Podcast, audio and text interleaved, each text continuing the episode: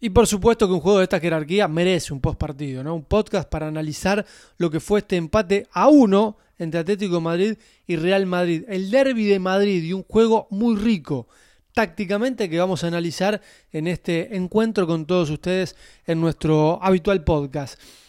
Un juego táctico desde el inicio, desde lo previo, y creo que ahí acierta Simeone en el arranque del partido, poblando la mitad de la cancha, en ese 4-1-4-1 o 4-4-2, como usted quiera eh, leerlo, eh, termina poblando la mitad de la cancha y acierta porque le genera superioridad numérica en ese sector, donde muchos entrenadores dicen que verdaderamente se ganan los partidos, y además le aporta muchas opciones de pase, muchos posibles receptores muchas descargas y eso lo terminó complicando a Real Madrid cuando iba a presionar. Eh, me parece que esa fue eh, la me parece que fue el primer gran acierto de Simeone, ¿no? Haberlo planteado así. No logra descifrar, no logra advertirlo Real Madrid dentro de la cancha eso, y por eso sufre todos los primeros 45 minutos. No estuvo del todo cómodo el equipo de Zinedine Zidane, impuso condiciones. El equipo de, del Cholo Simeone, Atlético Madrid, que estuvo mucho más a gusto en la cancha, fue mucho más efectivo con la pelota y le dio un mejor uso. Y hago hincapié en este último análisis, el del uso, el de darle un mejor uso a la pelota. Porque si uno va a lo frío de la estadística, y a veces confunde, y por eso siempre trato de ser muy cuidadoso con aquellos que, analizan el fútbol desde lo estadístico, desde lo numérico, eh, y es una lectura que muchas veces puede ser equivocada. Real Madrid tuvo un 51% de la pelota, encontró un 49% del Atlético Madrid en el primer tiempo, pero hizo mucho mejor uso del esférico el colchonero, no me cabe la menor duda, no me cabe la menor duda, fue mucho más agresivo, eh, más profundo, generó mejores situaciones de gol. A Real Madrid le costó un horror con la pelota. Ese 51% fue intrascendente, toques para, para los costados, para atrás, nunca hacia adelante. De hecho, Tony Cross estaba desconocido en el primer tiempo, no aportaba ese pase entre líneas, ese pase mirando hacia adelante la cancha, ese cambio de frente eh, profundo para modificar eh, la estructura defensiva del rival, eh, no tenía opciones de juego, no tenía opciones de base, Modric tampoco fue ese finalizador de jugada que habitualmente quiere ser, no es un iniciador Modric, el iniciador es Cross, pero no tenía con quién iniciar porque las descargas no eran buenas opciones. Rodrigo estuvo bajo, Asensio estuvo bajo, los laterales pasaron poco porque los dos punteros eh, no aportaban en el juego, entonces cuando querían ir ya se perdía la pelota y tenían que volver. No fue un, un buen primer tiempo Real Madrid. Ante un Atlético Madrid que sí, que defendió bien, pero que principalmente fue claro con la posesión de la pelota y que además la recuperaba rápido, presionaba muy bien a Real Madrid arriba en la cancha, lo iba a buscar cerca de Courtois. La presión alta eh, eh, tuvo efecto, fue efectiva y desde ahí lo empezó a incomodar al Real Madrid. Y llegaban algunas situaciones ofensivas. Con Suárez, con Carrasco, con Lemar, termina poblando esa mitad de la cancha, le da la responsabilidad a Coque de ser el hombre en defensa y después le da opciones a Coque para que colaboren cerrando espacios, porque defender termina siendo eso, termina siendo defender espacios en la cancha, más que recuperar. Uno a veces recupera la pelota por presión, eh, por un quite, pero es mucho más lo que se recupera por cubrir espacios que por ese duelo batallador que se puede generar. Por eso termina eh, incidiendo la idea de Simeone en el primer tiempo. Con Llorente, con Correa, con Lemar y con Carrasco, eh, jugando por delante de Coque, ayudándole a Suárez a presionar, pero también siendo opción permanente para descargar, para pasar la pelota y también para desdoblarse al ataque y arrimarle algo de compañía a Luis Suárez. El gol es un golazo, es un golazo, no solo por la definición de Suárez, que va a ser un punto aparte en este análisis, sino por cómo se genera.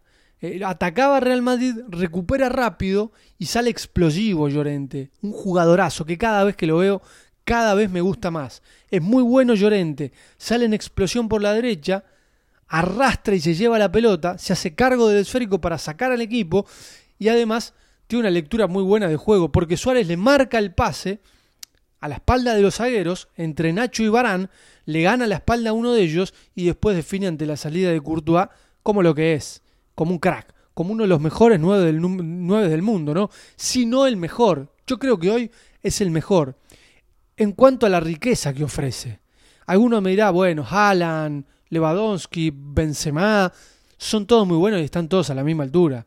Pero Suárez tiene cosas que los otros no tienen. Suárez tiene potencia, Suárez tiene gambeta, Suárez tiene sacrificio, Suárez tiene gol, Suárez tiene definición, Suárez es generoso y además tiene pegada de pelota parada, que ninguno de estos tiene, salvo Benzema. El resto no tiene. El resto no tiene. Por eso lo hace tan completo y por eso yo me afirmo en la definición de que es el mejor 9 del mundo en este momento. En este momento, el que tiene más características eh, y la definición, si no la vio, véala, fue de crack. Y me va a escribir vía Twitter para decirme, mira Diego, tenés razón. Es una bestia, es un animal.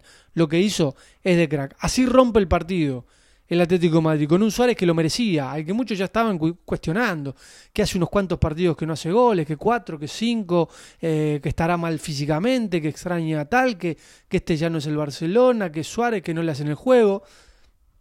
Aparece cuando tiene que aparecer. Es el goleador eh, de la liga, es el goleador del equipo y es un fuera de serie. Eh, pero vamos al juego de vuelta, porque Atlético de Madrid fue mucho más que eso. Fue, un equipo sólido en el primer tiempo, donde gobernó la pelota, no desde la posesión, repito, no desde el porcentaje, sino desde el uso, eh, desde el criterio para atacar. Impuso las condiciones en el partido, le marcó el ritmo al Real Madrid y lo dejó tambaleando. No, no, se encontraba el equipo de, de en el primer tiempo.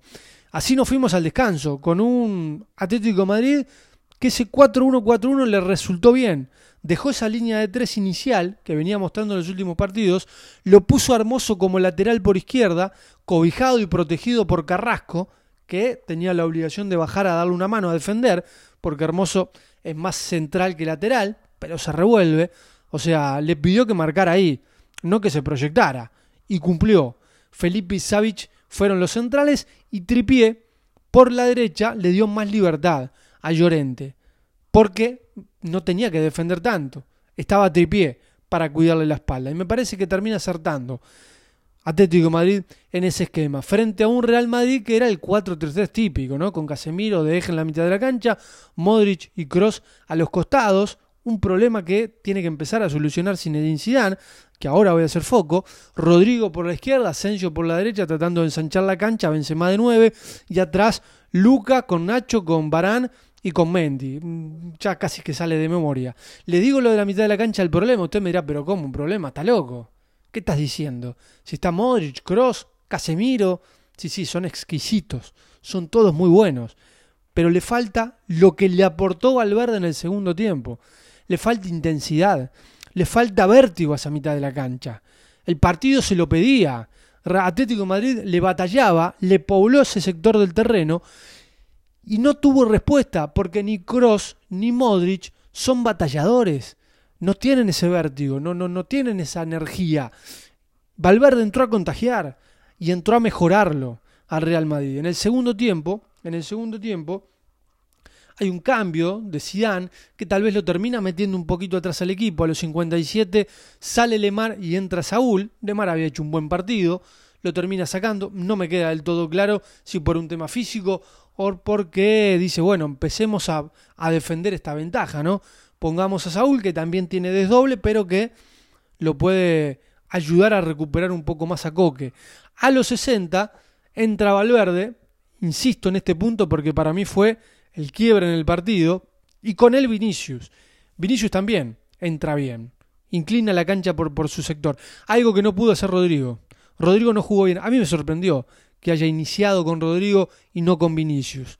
Eh, pero bueno, Zidane es el que, el que los ve a lo largo de la semana y el que los conoce mejor. Asensio no fue solución, no hizo un buen partido eh, y lo sufrió Lucas Vázquez, por ejemplo. Lucas Vázquez es un lateral que necesita un 2, un 2 para, para, ser socio, ¿no? Eh, necesita un, un socio para, para, descargar, para pasar, alguien que le haga el juego y Asensio no le hace el juego a nadie. Asensio hace el juego para él. es un finalizador de jugada, es un encarador. Él juega esos últimos 20 metros mano a mano con el defensor. No, no necesita alguien que, que le pase por atrás para descargar, eh, no quiere descargar, no se deshace de la pelota. Eh, y cuando está enredado, no está en un buen partido, no logra gravitar. Pasa sin pena ni gloria. Pero en el segundo tiempo, con el ingreso de Verde Real Madrid cambia. Y ahí, como dije que en el primer tiempo o en la previa, acierta Simeone, ahí termina acertando Zinedine Zidane. Porque descifra el problema que tenía en el juego, porque lo manda a Valverde a la cancha y porque lo pone en problemas al Atlético de Madrid, que tuvo unas cuantas situaciones, o mejor dicho, lo pone en problemas, no, le cambia el partido, le dice, bueno, ahora vas a tener que contragolpearme, ya aquello del protagonismo no te lo doy más, ahora el protagonista voy a ser yo. ¿Por qué? Porque Valverde contagió al resto, porque Valverde entró enchufado, porque Valverde tiene juventud eh, y además es muy buen jugador, ¿no? O sea, no minimicemos eso, ¿no? Que todo lo otro bueno no termine opacando que es un crack, eh, que está llamado a ser de los mejores volantes eh, de la historia del fútbol mundial sin ningún tipo de dudas, sin ningún tipo de dudas. Un exquisito es Valverde. Y seguramente cuando gane más confianza y cuando termine de ser indiscutible en este equipo, va a ganarse mucho más el respeto del mundo fútbol. Eh, pero Valverde entró a hacer lo que no tenía Real Madrid, una mitad de la cancha con vértigo, con intensidad, a ser agresivo. No la encontraba, no lo tenía. Cross es muy bueno con la pelota al pie, eh, siempre le da buen destino, tocó muchísimas pelotas, pero nunca fue el cross el cross que gravita en el juego, ese del pase entre líneas, el del pase hacia adelante, el del cambio de frente para desarticular la defensa. Eh, no lo encontró hasta que llegó Valverde. Hasta que llegó Valverde. Juega de primera, juega con rapidez, eh, le, le da velocidad a la pelota le da velocidad a la pelota, le da mucha fluidez a la mitad de la cancha. Y desde ahí crece Real Madrid. Crece Benzema, que se empieza a contagiar. Dice, bueno, ahora la pelota me llega, ahora me ponen de cara al gol, ahora tengo alguna opción. Crece Cross, crece Casemiro, mejora algo Modric y trepa mucho más Lucas Vázquez. Entonces el equipo, con todas esas puntualizaciones, separa en territorio de Atlético Madrid. Ya pasa a ofender con superioridad numérica, porque defiende con el triángulo, con los centrales y con Casemiro, y el resto, bueno, termina invadiendo la cancha, ¿no? Termina copando territorio enemigo, por decirlo de alguna manera para, para que se entienda. Entonces aparecen mejores opciones de pase. Todo lo que tuvo Atlético Madrid en el primer tiempo lo pasa a tener Real Madrid en el segundo tiempo. Porque para tener mejor uso de la pelota eh, hay algo muy sencillo, hay que tener opciones de descargas hay que tener opciones de pase. Cuando vos generás superioridad numérica, tenés evidentemente mejores opciones. Tenés más jugadores para utilizar en los movimientos de la pelota. Ni más ni menos que eso. El fútbol es tiempo y espacio. Es tiempo y espacio. Y hay que tratar de encontrarlos con la pelota al pie. Lo hizo Real Madrid en el segundo tiempo y cambió el partido porque Atlético Madrid se dedicó a contragolpear, algo que no le cae mal al equipo de Simeone, algo que no le sienta para nada mal. De hecho, lo pudo haber recontra liquidado el partido, tuvo un montón de situaciones ofensivas y lo mantenía en juego Courtois, Courtois que fue otro de los grandes. Eh, destacados del partido. Le saca una pelota a Carrasco increíble después de un pase de, Luis Suárez. Eh, le tapa dos goles cantados a Luis Suárez en una que no llega a firmarse bien a la pelota, le queda un poco atrás y termina resolviendo bien el arquero. También Correa tuvo una oportunidad. Llorente también tiene siempre oportunidades porque ofende muchísimo. Es un, volante por derecha eh, con muy con muy buenas características y, con una gama amplia en cuanto a, su discurso futbolístico. Eh, Courtois lo mantuvo, porque Nacho y Barán no hicieron un buen partido. Eh, le costó contener a Real Madrid. Y cuando el juego se hizo tan abierto, de golpe a golpe, piña va, piña viene, estás para cualquiera. O te pegan el cachetazo o lo pegás. Y Courtois fue el responsable de que no se lo pegaran. Zidane advierte que el partido cambia, y también lo entiende Simeone. Lo saca a Carrasco, Lo saca Carrasco y lo pone Joao Félix. Le dice, bueno, por allá Valverde y Luca Vázquez me están armando un lío bárbaro. El partido cambió. Voy a ponerlo a Joao Félix a ver si yo les armo el lío a ellos. Porque al portugués hay que tenerlo siempre bajo la mira, ¿no? No, no, no, no se puede descuidar uno. Con Joao Félix porque tiene muy buenas características. Entonces entró a jugar como un volante por izquierda, pero como un segundo punta, para asociarse algo más a Luis Suárez, al, artillero que tiene Atlético Madrid. El partido cambia de lo estratégico, evidentemente, porque Real Madrid se para distinto, porque la pelota toma un vértigo que, que cuesta acomodarse en la cancha por momentos, pero crecen los dos. Crece Real Madrid ofensivamente y Atlético Madrid crece desde las oportunidades para liquidarlo. Pero ninguno de los dos se encontraba, porque Oblak termina agrandándose también en el arco del Atlético Madrid, le saca un gol cantado a Benzema, increíble de, de, comprenderlo, ¿no? Hay que verlo para entenderlo.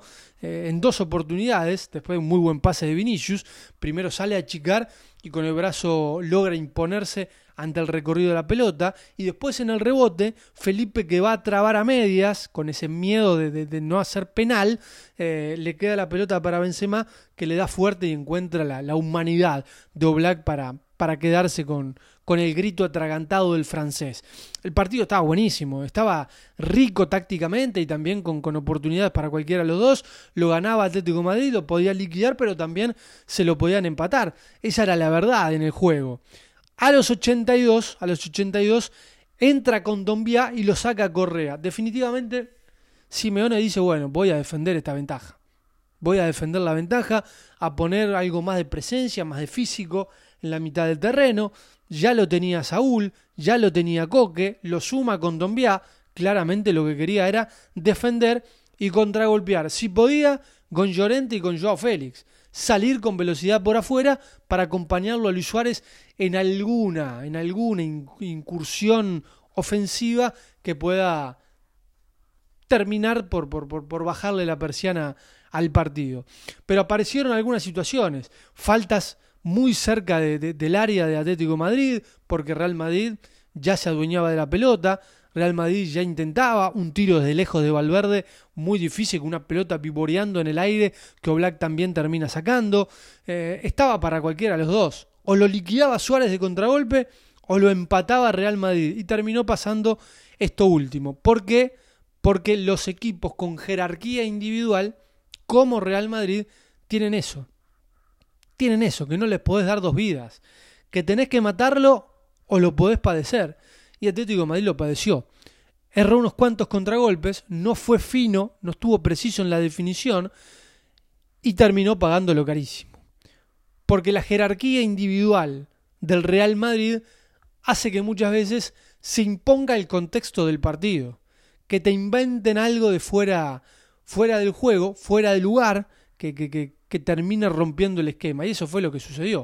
Una pared entre Casemiro y Benzema, sí, Casemiro. Si usted elegía a uno de todos los que estaban en cancha, yo creo que de los últimos era Casemiro, no porque no sea un buen jugador, es un crack Casemiro, debe ser de los mejores cinco del mundo, y además tiene gol, maneja muy bien la pelota, es muy bueno, pero uno imagina que Casemiro iba a estar más atrás, que iba a defender, que iba a cuidar para soltar más a los volantes, a Modric, a Valverde, a Cross. Bueno, fue Casemiro, el atrevido que se animó a dar ese paso hacia adelante y que construye una pared con Karim Benzema después de una genialidad del francés en la entrada del área grande, controlando la pelota y pasándola eh, en un gesto técnico envidiable.